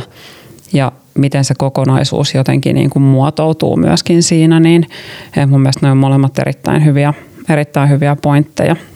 Niin ja eihän se todellisuus tavallaan muovaudu miksikään, jos sitä ei muovaa. Niin, jokuhan sen siis aina muovaa, että joko sä olet siinä mm, itse mm. muovaamassa sitä tai sitten sä annat muiden muovata sen. Mm. näin on. Ja niin ehkä tässä oli just, olit täällä hauskasti puhunut vaikka, että, että se elämä on myös varmaan asennekysymys tai että joku voi pitää, että nyt tämä on niin kauheata, että minun pitää vähentää päästöjä, niin sitten saattaa olla, että en koskaan hymyile auton ratissa liikenteessä, varsinkaan ruuhkissa, pyörän selässä aina. Tai tämä on aina, että sä että näet se sun niin kun lasin puoliksi tyhjänä vai puoliksi täynnä tai, tai jotenkin niin, että et, et kaikesta sä voit löytää iloa tai jotenkin myös arjen mm. seikkailuista tai siitä, että sataa kaatamalla sen pyöräilet, sä voit ajatella, että okei, tämä on siistiä, koska mä nyt oon tässä maailman pelastusmissiolla. niin, niin. niin. niin eikä niin. pelkästään siis, jos me puhutaan pyöräilystä ylipäänsä, ylipäänsä, me ei siis omisteta autoa enää, me oltiin aikaisemminkin pitkä aikaa niin kuin lapsiperhe ilman autoa, voitteko kuvitella niin. tässä yhteiskunnassa. Just, just. Ja, ja tota, nyt meillä on sähköpyörä, millä mä saan siis molemmat lapset siihen kyytiin samaan aikaan, mikä on, on tosi kätevää. Eli se on käytännössä korvannut niin kuin tosi paljon sitä meidän auton tarvetta. Sitten meillä on yhteiskäyttöauto meidän, meidän taloyhtiössä, joten me pystytään sitten sellaiseen niin lyhyille matkoille, mitä tarvitaan, niin Tesla sitten vuokrata sieltä. Niin. Mutta tota, mut joo, siis sellainen, just niin kuin näitä huomioita ehkä, että mä tunnistan sen, että sit, sit, varsinkin jossain aamuruuhkas, jos on ajanut autolla, niin, niin on ihan sellainen, että no mennä, menkää nyt eteenpäin ja, ja. miksi noin valot ei vaihdu ja miksi nämä kestää niin pitkään. Mutta sitten kun mä menen sillä pyörällä ja mulla on aivan eri fiilis ja kosketus siihen koko ympäristöön. Ja mä, pääasiassa mä huomasin, että mä vaan hymyilen aina kun mä pyöräilen. Toisin kuin, niin kuin jos mä niin. istuisin auton ratissa naamapunaisena siellä niin kiroilemassa. Niin. Tietysti autoilijoitakin on erilaisia.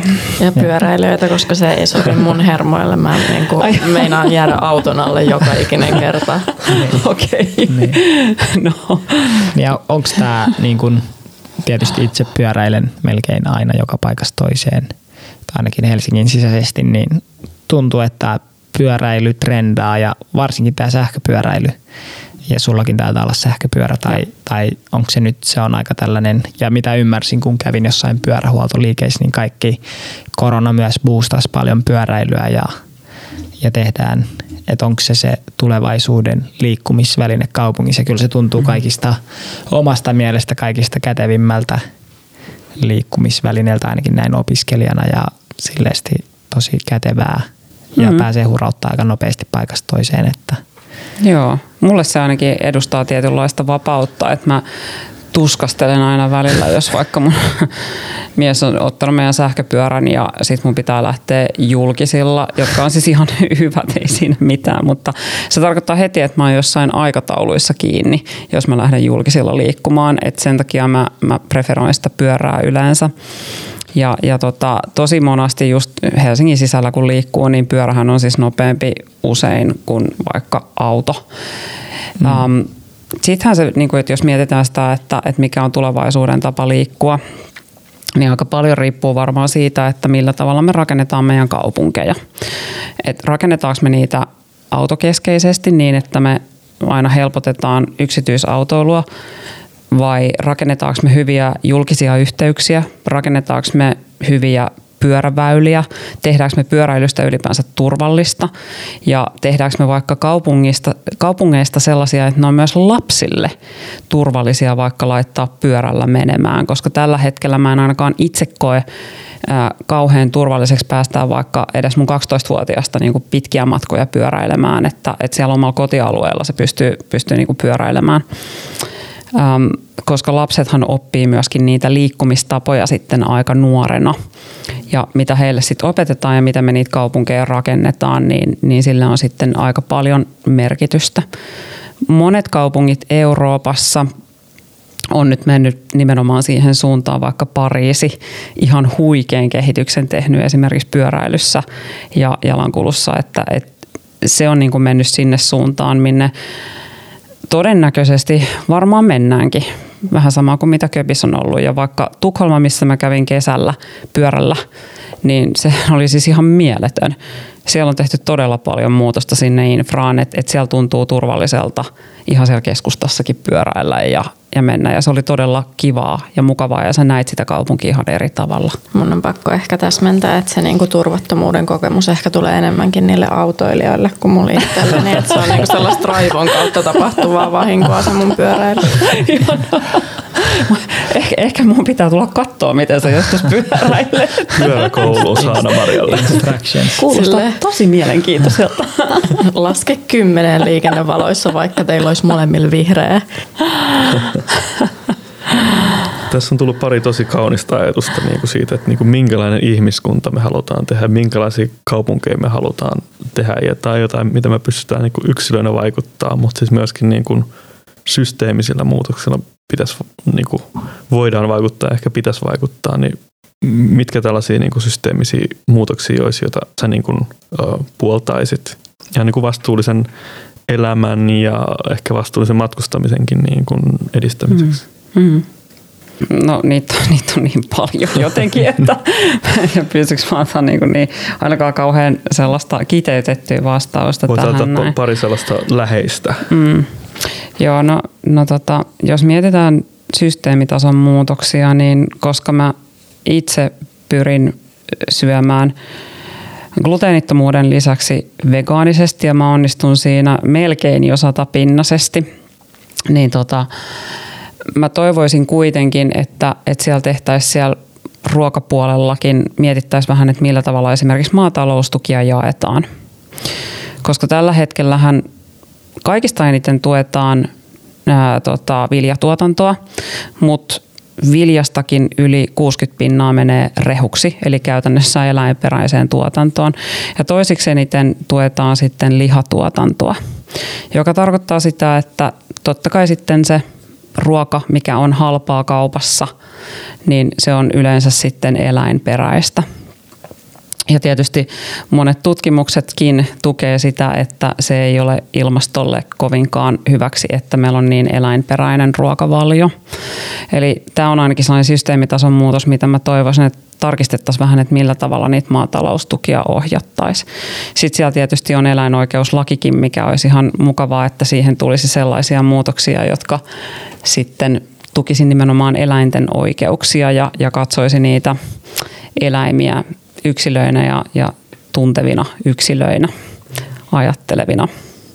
Ja siitä varmasti vaikka verotuksellisia muutoksia tuskin on hetkeen luvassa, koska meillä on yksi mainitsematon puolue olemassa ja pitää aika isoa valta-asemaa, mutta se, että, että voitaisiin myös vähän tarkistella sitä, että, tarkastella sitä, että, että millaisia kaikkiin mahdollisia mainehaittatukia ja muita meillä on tällä hetkellä, jotka ylläpitää sitä eläintuotannon tämän hetkistä mallia. Et siellä on kuitenkin aika selkeästi osoitettavissa ne kaikista räikeimmät epäkohdat eläinsuojelulain lisäksi tietenkin, mutta siis se, että me ylläpidetään esimerkiksi sianlihan tuotantoa keinotekoisesti ja sitten vielä annetaan niille niin kuin PR-rahaa jotta se myisi. Niin eihän mm. siinä ole poliittisesti tai siis eettisesti mitään järkeä. Poliittisesti tietenkin on, mutta siis väärinhän se on, koska se ylläpitää moraalitonta järjestelmää. Mm. Niin ja sitten siinä, jos nyt tavallaan sit, vaikka mietitään myöskin sellaiselta talousliberaaliselta näkökannalta, niin, niin sehän ei ole varsinaisesti mitenkään tasavertaista myöskään markkinoilla, että toista muotoa tuetaan paljon enemmän kuin toista. Et siinä tapauksessa niin markkinahan on vääristynyt, kun tällä tavalla toimitaan. Ja kyllähän se nyt esimerkiksi näkyy vaikka niin turkistuotannossa, että se, se vääristymä ihmiset ei osta, vaikka sitä tuotantoa tuetaan.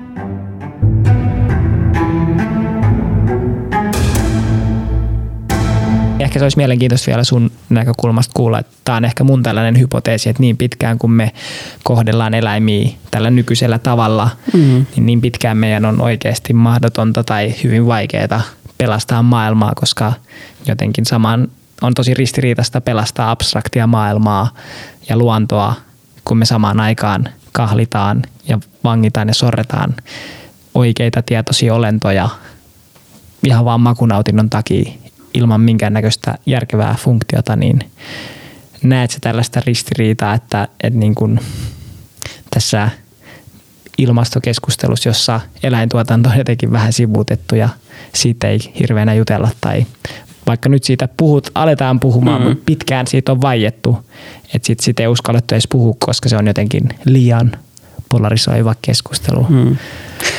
Joo, tämä on ollut mielenkiintoista, koska se, missä oikeastaan toi ruokakeskustelu pitkään ja edelleenkin osittain pyörii, on ruokahävikki. Ruokahävikki, joka on siis 4 prosenttia kaikista ruoan aiheuttamista päästöistä. Liha on 45 pinnaa, maitotuotteet on 20 pinnaa. Ja hävikinkin se päästömäärä vähenisi, jos vaan vähennettäisiin eläinperäisten tuotteiden määrää. Kuinka paljon se vähenisi se hävikin? Olisiko se, mer- no se varmaan merkittävästi, jos 65 prosenttia Joo. syntyy pelkästään niin eli se olisi ehkä pu, niin kuin, mm. m, niin. Nämä niin. näitä harhautuksia. Nää, niin, nää, tämä on siis, tämä niin. niin muovipilli. No, just, just niin. niin kuin.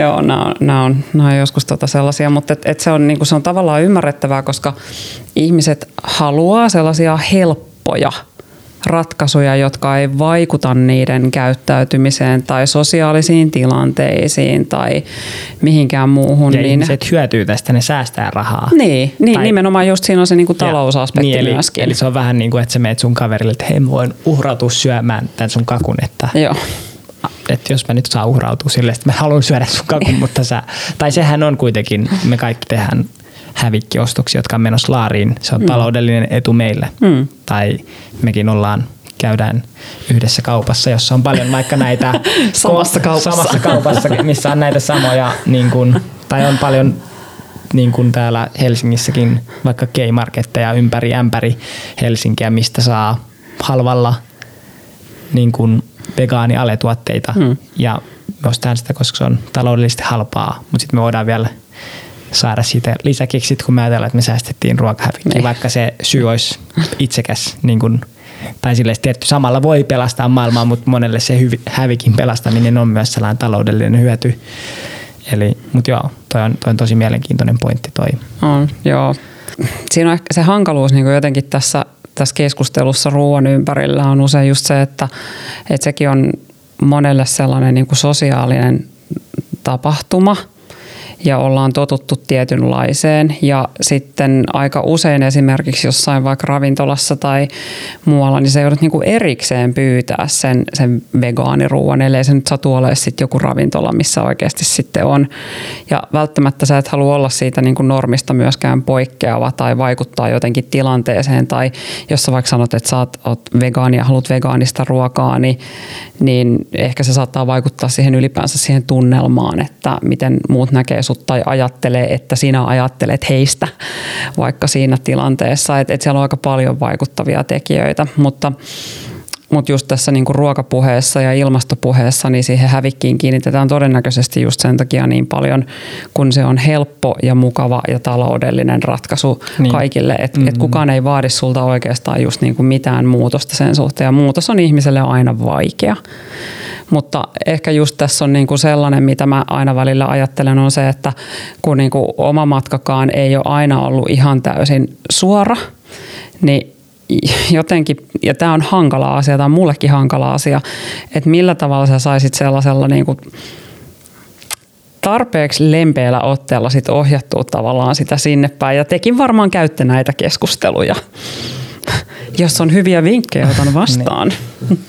Niin ehkä, ehkä tämä on niinku muoma style ja ehkä sellainen niinku hardcore vegan style tai, tai miltä se kuulostaa, että jotenkin ehkä, ehkä jos oppii, tietysti monet ne asiat, kun oppii kantaa tähän kautta, niin ne on tietysti vahvempia. Silleesti ehkä tämä on jotenkin mun lifestyle, että jos sä vaikka päätät ryhtyä vegaaniksi, niin kyllä sä oikeasti löydät tien ulos siitä. Että sanotaan, että jos sä oikeasti nyt oot siellä konferenssissa, sä meet sanoa sinne keittiöön, että saatana, mä en halua, mä en halua kuolla nälkään, että saatana nyt, tai mä nyt kiroilen tässä, mutta kun niin sanotaan, että jos tämä nyt on se tilanne, niin kyllä ne sitten sieltä kipittää ja käy hakea sulle. Että jotenkin mä näen osittain sen ongelmallisena sellaisen edes vähän joustamisen, koska kyllä ne sitten ja sitten jos ne ei edes sitten, jos ne ei tuo, niin sitten sä kyllä tuot ensi kerralla, sä muistat tuoda sun omat evät. Et jotenkin mä näen sen tosi tärkeänä, varsinkin tällaisesti eettisestä näkökulmasta, kun meille veganismi on vähän niin kuin antirasismi tai syrjimättömyys, niin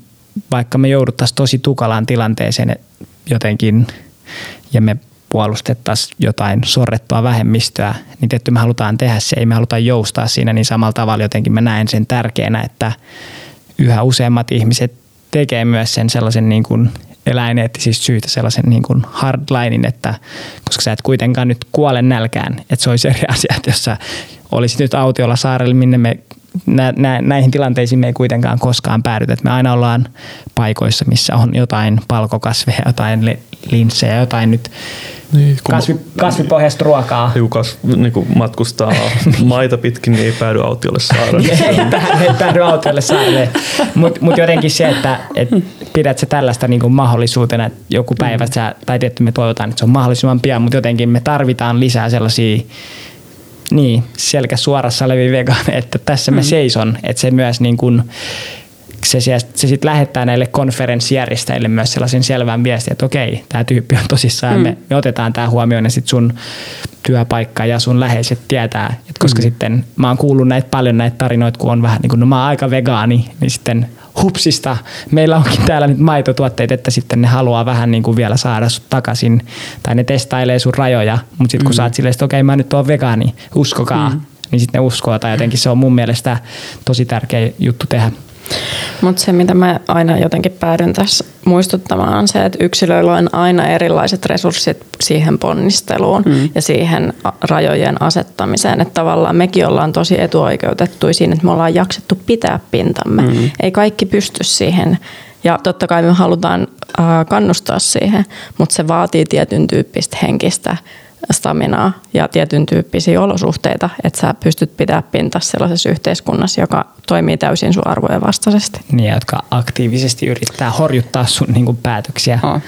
Ja toi on mun mielestä niin kuin just nimenomaan se pointti, että, että kaikilla ei vaan ole niitä resursseja, kun sivuttiin niin kuin sitä esimerkiksi, että sitten kun sulla on niin kuin kaksi lasta huutamassa vaikka siinä, niin, niin kuin päivä, työpäivä ja päiväkotipäivä ja, päivä ja kaikkea muuta jälkeen, niin mä ymmärrän ihan hyvin, että, että on se perhe perheen äiti tai isä, kumpi tahansa tekeekään sitä ruokaa, joka ei niin kuin siinä hetkessä vaan kykene tekemään sille asialle mitään, koska hänen henkiset resurssit siltä päivältä on käytetty loppuun. Et se on niin kuin hänelle erityinen projekti, kun hän alkaa selaamaan, että mitä vegaaniruokia voisi tehdä ja mistä ehkä koko perhe tykkäisi ja saaks mä näitä tuotteita vaikka tuolta lähikaupasta ja sitten vaikka se, että miten mä käsittelen sitä tofua niin, että siitä tulee hyvää tai olisiko jotain muita vaihtoehtoja, niin se on niin kuin sellainen niin pitkä matka tavallaan siihen, siitä, että sä seisot siinä ja sitten ne skidit on niin kuin pinnoissa ja oot pinnoissa ja niin kuin pomo on huutanut ja deadlineit paukkuu päälle ja kaikkea muuta. Et, et just niin kuin toi resurssikysymys on, on varmasti monella se sellainen, mikä estää sen täydellisen siirtymän siitä.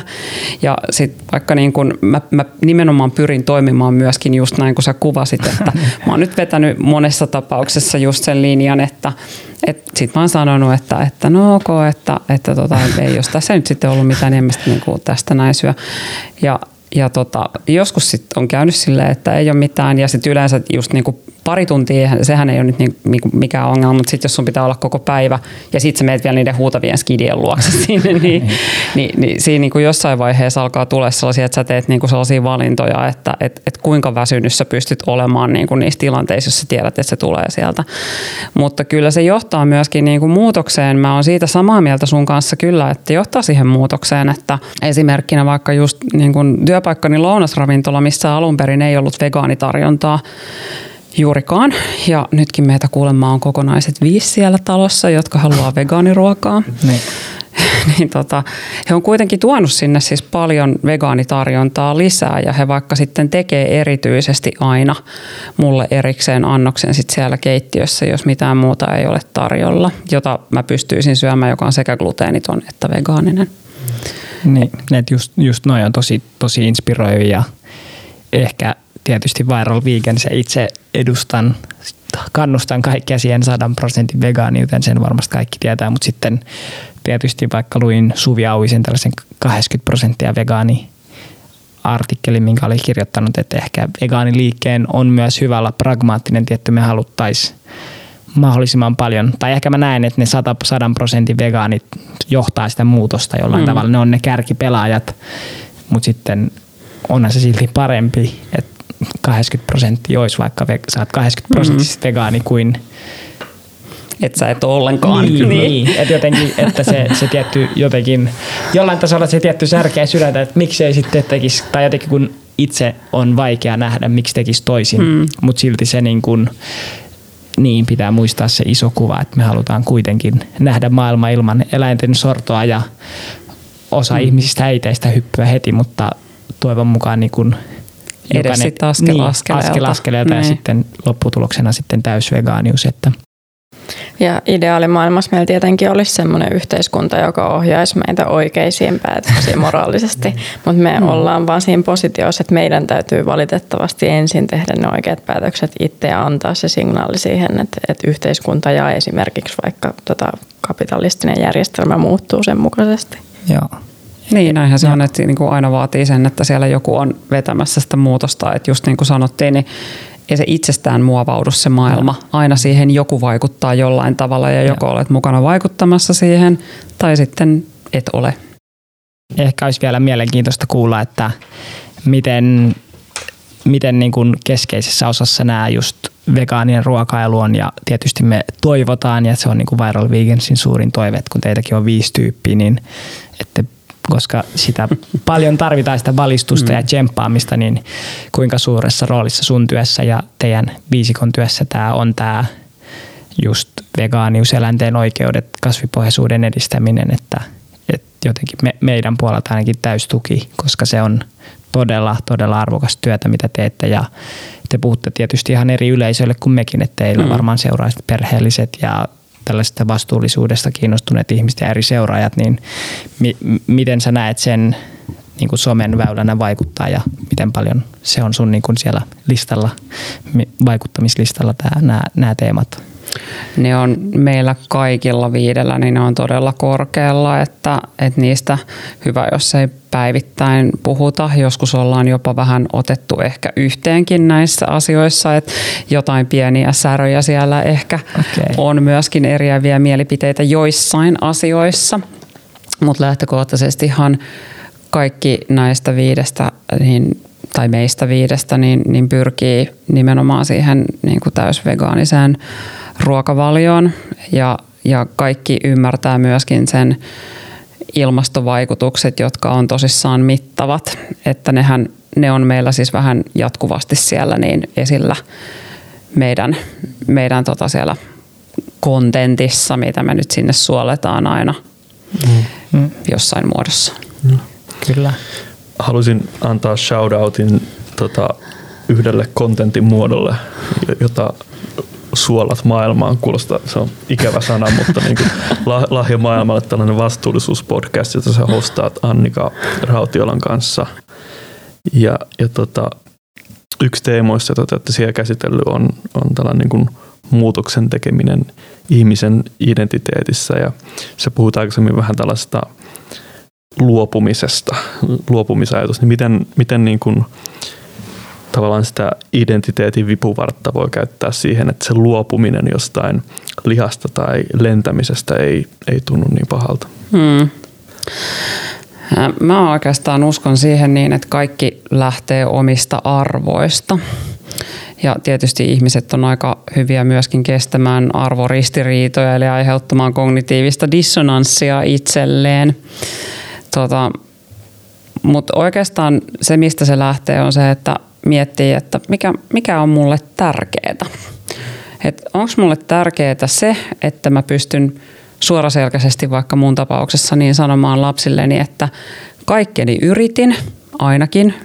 Jos niin kuin kaikki menisikin tosi huonosti, mä toivon, että ei mene ja muutos tapahtuu.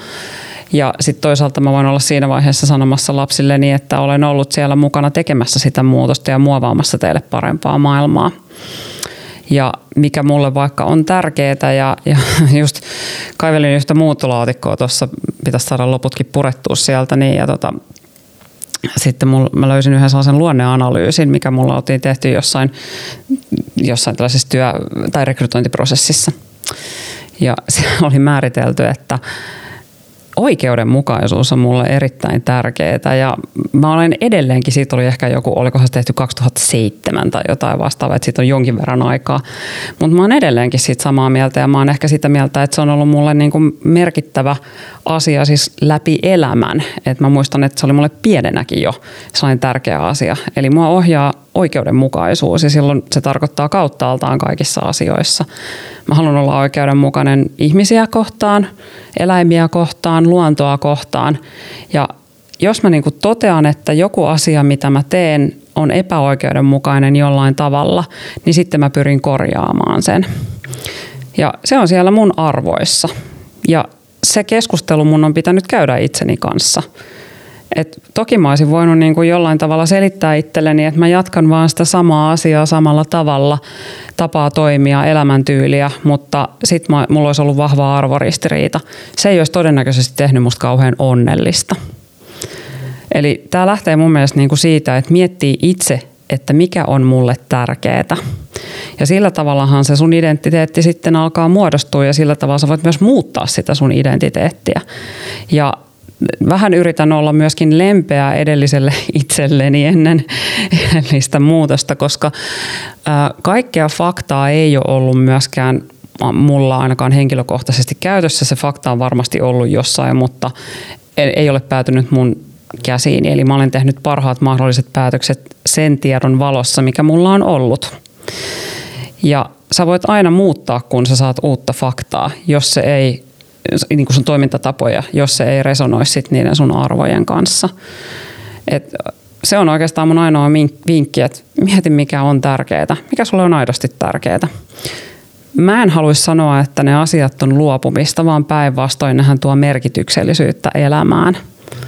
Niin ehkä tämä on just tosi yleistä veganismista, että mun pitää luopua kaikesta. Et ehkä miten sä käsittelet sitä, ehkä, ehkä se luopuminen syntyy siitä ehkä ehkä siitä sosiaalisista hankalista tilanteista, että kaverit haluaa lähteä nyt jonnekin lomareissulle jonnekin Malagaan lentäen. Tai sitten vastaavasti sun kaverit on, hei mennään tonne jonnekin Wingsin-ravintolaan, tämä on hauska idea. Niin molemmissa on se sellainen samanlainen tunne, että haluanko mä nostaa tämän ongelman pöydälle ja alkaa puhua, että miksi tämä on huono idea, vai haluanko mä mukautua, niin onko tämä, mä pitäisin tätä yhtenä keskeisistä ongelmista muutokselle, kun me edetään. Me ollaan sosiaalisia eläimiä ja kukaan ei halua olla se erilainen tyyppi siitä porukasta. Ja vähän hankala. Vähän hankala, niin, niin että tämä niin kuin, tää, ehdoton. Joo. Vaikea. Niin. niin. Et, et niin, ehkä se on niin kuin sellainen tärkeä huomio, että miten, miten niin siitäkin sitä ei tarvi niin kuin hävetä tai että se on silloin tekee varmaan jotain oikein, kun aiheuttaa vähän sitä hankalaa fiilistä, koska niin, silloin, tai niin kaikki muutokset yleensä on vähän hankalia ja menee vastavirtaan, mutta sitten jossain vaiheessa niistä tulee valtavirtaa, kun tarpeeksi moni herää niiden ongelmien vakavuuteen, että – Näinhän se yleensä on. Siis aina jonkun on, niin jos miettii, miettii vaikka feminismiä, niin ei kyllä käy kateeksi niitä naisia, jotka on heilunut 70-luvulla vaatimassa oikeuksia siellä, niin, mm. jotta me ollaan siinä tilanteessa, missä me ollaan nykyään. Ja jopa siis joskus 15 vuotta sitten, niin, niin feminismi on ollut sellainen sana, että sitä on kartettu kuin ruttoa. Mm. Että niinku, et eihän sit, että sä oot niinku sanonut, että sä oot feministi, niin, niin siellä on niinku heti tullut, että ai sä oot miesvihaaja. Et ei, en ole miesvihaaja, haluan vaan, että sukupuolella on yhtäläiset mahdollisuudet toimia tässä yhteiskunnassa. Ja. Niin se on ollut niinku samanlainen aihe kuin tavallaan nyt nämäkin aiheet on. Ja nythän feminismi on jo tietyllä tavalla valtavirtaa, että siitä on ihan ok puhua. Miehetkin voi jopa sanoa olevansa feministejä. Herra sentään. Tämä oli muuten myös asia, asia, mistä käytiin pitkiä keskusteluja mun miehen kanssa. Oletko feministi? En ole feministi. No kannatatko tasa-arvoa sukupuolta? No kyllä kannatan. Olet siis feministi. En ole. Nyt me ollaan ihan samaa mieltä tästä asiasta. Mutta tota, tota, tota, Joo, noi on, noi on niin kuin mielenkiintoisia noi, noi tilanteet kyllä just, että täällä, kun, sit kun tulee sellainen sosiaalinen paine, että sun pitäisi olla silleen, että no okei, voidaan me mennä sinne ravintolaan, sit, vaikka mä en voi syödä siellä mitään tai, tai jotain, niin, niin onhan se hankalaa. Mutta et, et, ne arvot sitten ohjaa kuitenkin kaikkia päätöksiä, mitä sä teet lopulta. Ja kyllä täytyy, nyt täytyy kyllä sanoa, että mun ystävät on ainakin niin ihania, että ei ne edes ehdottele mulle mitään ravintolaa, mistä mä en saisi vaikka ruokaa. Vaihdetaan ystäviä. Ei. ne, nekin on tavallaan ehkä oppineet siihen ja tokihan he on aikaisemminkin joutunut mukautumaan mun, mun kanssa, koska ää, mä oon joutunut niin kun gluteenittomuuden takia niin valitsee sen ravintolan aikaisemminkin. Et nyt mulla on vain yksi asia lisää siinä. Et ne on aikaisemminkin kysynyt multa, että mihin sä haluat mennä syömään. Ehkä, ehkä olisi kiva, kun tuli tämä feminismi tällaisesti orgaanisti esille. Olisin ehkä halunnut muutenkin ottaa tämän esille. Sä varmaan luit tämän Sari Kivijärven meidän Viral Vegans-tyypin, tämän mm. jokaisen feministin tulisi olla vegaani postauksen, niin mitä, mitä ajatuksia se herätti sussa ja allekirjoitatko tämän niin kuin näkemyksen, että, että se antispesismi ja niin kuin laisorron vastustaminen pitäisi olla niin kuin ilmeinen osa sitä feminismiä tai mm. Joo, mun täytyy sanoa, että mä en ole ehkä antanut sille ihan niin paljon ajatusta, kun ehkä olisi voinut myöskin antaa ja pohtia sitä kauttaaltaan, mutta noin lähtökohtaisesti mun ajatus on ehkä se, että mä haluan kunnioittaa kaikkia äh, lajeja, jotka elää ja tuntee jotain, eli käytännössä kaikkia lajeja, koska kaikki tuntee jollain tavalla. Mm, onko feminismiin just määritelty sisään nämä kaikki asiat. En ole ihan tarpeeksi syvällisesti katsonut sitä, mutta ajatuksen tasolla se, että, että kaikki tuntevat lajit ovat yhdenvertaisia, niin, niin mun nähdäkseni on hankalaa ainakaan sanoa, että näin ei olisi. Niin, kyllähän siinä ihan yhtä lailla puretaan väkivallaa historiallisesti jatkumaa. Mm. Et mä luulen, että me kaikki sekä eläinoikeusaktivistit että feministit, ja. joka on mun mielestä sama asia myös, niin, niin vastustetaan yksinkertaisesti väkivaltaa. Kyllä. Mm. Ja niin ehkä tämäkin on sellainen keskustelu, että mikä pitäisi mun mielestä valtavirtaistua, että yksi intersektio – pitäisi mm. olla ne eläimet ja ne on kaikista poljetuimpia ja sorretuimpia tässä meidän yhteiskunnassa. Ja sitten tosi useissa lajeissa on vielä niin, että, että ne naaraseläimet on se, joka, jota riistetään kaikista eniten. Mm. Niin, hyvä esimerkki. Äitilehmät, joiden mm. kehot on synnytyskoneita ja mm. lopulta ne päätyy vielä teurastamolle, että mm. ne kärsii kaikista eniten. Tai ehkä se on just vaikka se maidon ongelma, että kun joo joo mä vaan juon maitoa, mutta okei sä pidät sitä naaraslehmää synnytyskoneena ja sen takia sen jälkeen se vielä kokee sen yhtä kauhean kuoleman teurastamolla, niin sehän on niin kuin vielä pahempi. Että, ja niin, ehkä si, niin. Ja varmasti määrällisesti kukkotiput vähän vaikuttaa tilastoihin, mutta jos, jos mennään just näin kuin Benjamin kuvailit, niin silloinhan se on niin, että tämä on hyvinkin feministinen ongelma mm. myös. Joo. Niin ja se, se jotenkin se on helppoa niin kuin yhdessä aiemmassa podissa täällä Urbaani Vegendan kanssa keskusteltiin, niin juuri se kehollinen kokemus, että kun on, jos on vaikka itse äiti, mm. niin jokainen saa äitin, pitäisi ymmärtää se. Ja vaikka ei olisi itse äiti, niin jotenkin se on niin, niin kuin kiinteä osa sitä luontoa ja sitä elämää se äidin ja jälkeläisen suhde, että sen erottaminen on hirveän stressaavaa ja julmaa. Ja niin, ehkä nämä on niin kuin hyviä asioita purkaa. Että, ja ehkä se on tosi hienoa, miten veganismia ja näitä asioita voi niin monesta eri näkökulmasta lähestyä ja miten ne kaikki sit tukee sitä väkivallatonta tapaa elää tässä maailmassa. Että mutta tunteeko ihmiset sen prosessin, kun se on, musta tuntuu ainakin, että se on aika häivytettyä sieltä kaikesta. Niin, no siis... mä, mä en ole koskaan nähnyt esimerkiksi sitä, että mikä se erotus on, kun, kun tota vastasyntynyt vasikka erotetaan siitä emostaan. Mä en ole koskaan nähnyt sitä. Me itse asiassa julkaistiin just tällä viikolla joku pieni pätkä siitä, eikö julkaistukin IG-storissa? Mutta mut sy- syystäkin tota, on häivytetty. Se, se ei ole maitopurkin se ei ole siinä valion mainoskatko Tällaisella jollain niin kuin kaivinkoneella tai missä Joo, tällainen nostettiin se vasikka pois sieltä ja lähdettiin viemään. Oli varmaan syntynyt jollekin pellolle. Mm. Joku, joku seuraaja oli lähettänyt meille videomateriaalia siitä ja tietysti vaikka jos haluaa nähdä, niin Dominion, se on tosi hyvä dokumentti, mikä käy kaiken eläintuotannon läpi. Ja sitä mä su- sullekin suosittelen, Joo. että oot tainnut nähdä sitä elokuvaa. En ole katsonut okay, mutta se, se, on hyvä, hyvä kotiläksy. Tai jotenkin se, monesti se, että vaikka jos ei ole vegaanina tai vaikka on semi-vegaani, niin ehdottomasti näiden dokumenttien näkeminen on tosi tärkeä kokemus, koska se vielä näyttää sen, että, että monet, monet asiat tulee niin yllätyksenä ja puskista, että ai tälleen tämä tuotanto toimii. Ja siihen se perustuu, että samoin kaikki varmaan lentomainokset ja muutkin on, mm. että jee, iloisia kuvia perheistä ja mm. hienoista matkakohteista ja ei, ei, ei niin kuin sitä ilmastokriisiä, ekokriisiä näytä niissä, että ei, ei näytetä. Ja sitten esimerkiksi ei myöskään vaikka kerrota, että mitkä ne päästöt on. Mä oon siis itse sitoutunut siihen niin, että mä kerron aina kaikkien mun matkojen päästöt, että kuinka paljon tästä matkasta on vaikka aiheutunut päästöjä, kun mä olen mennyt sinne. Ja sitten jos sieltä tulee tavallaan jotain ekstra päästöjä vielä sen päälle, että mä syön ja nukun jossain, niin, niin sitten niin ynnään ne tietysti siihen, niin mutta, tota, mutta joo, tämä ehkä tämä tällainen häivyttäminen just nimenomaan, niin mä on, siis olen nähnyt sellaisen videolla, mutta en ole esimerkiksi paikalla ollut missään koskaan näkemässä yhtään mitään sellaista.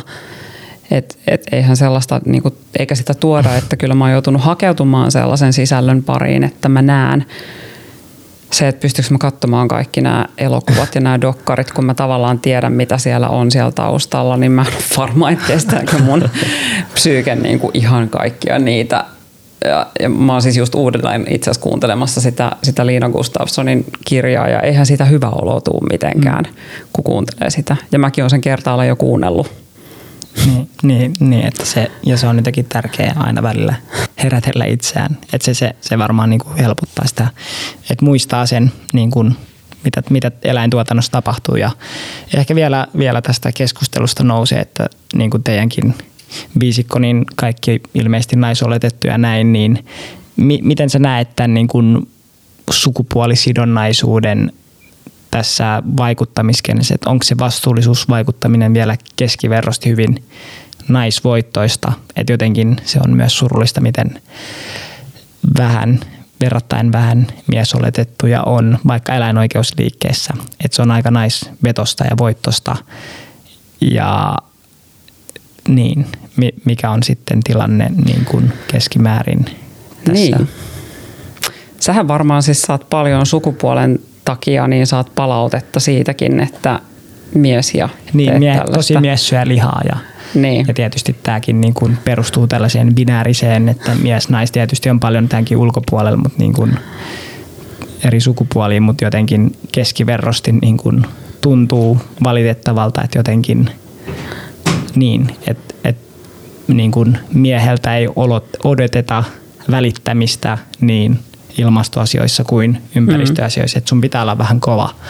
Ja se tarkoittaa sitä, että, että se on jotenkin epämiehekästä välittää. Niin oletko huomannut tällaista, kun sä teet, vai mm. onko tämä niin murroksessa no mä, mun mielestä positiivista on se, että, että niitä on mun mielestä tullut jatkuvasti enemmän esimerkiksi miehiä seuraajiksi, jotka myös laittaa vaikka viestiä aina välillä ja kommentoi jotain asioita ihan positiivisessa mielessä siis, että ei, ollut, ei ollut näitä sun seuraajia, ja, jotka ja, aina on niin positiivisessa niin mielessä. Niin positiivisessa mielessä, tota, ja riippuen sitten ehkä vähän myöskin kanavasta, että missä vaikka kommentoi asioita, että Twitter musta tuntuu, että on aika niin kuin miesvoittonen.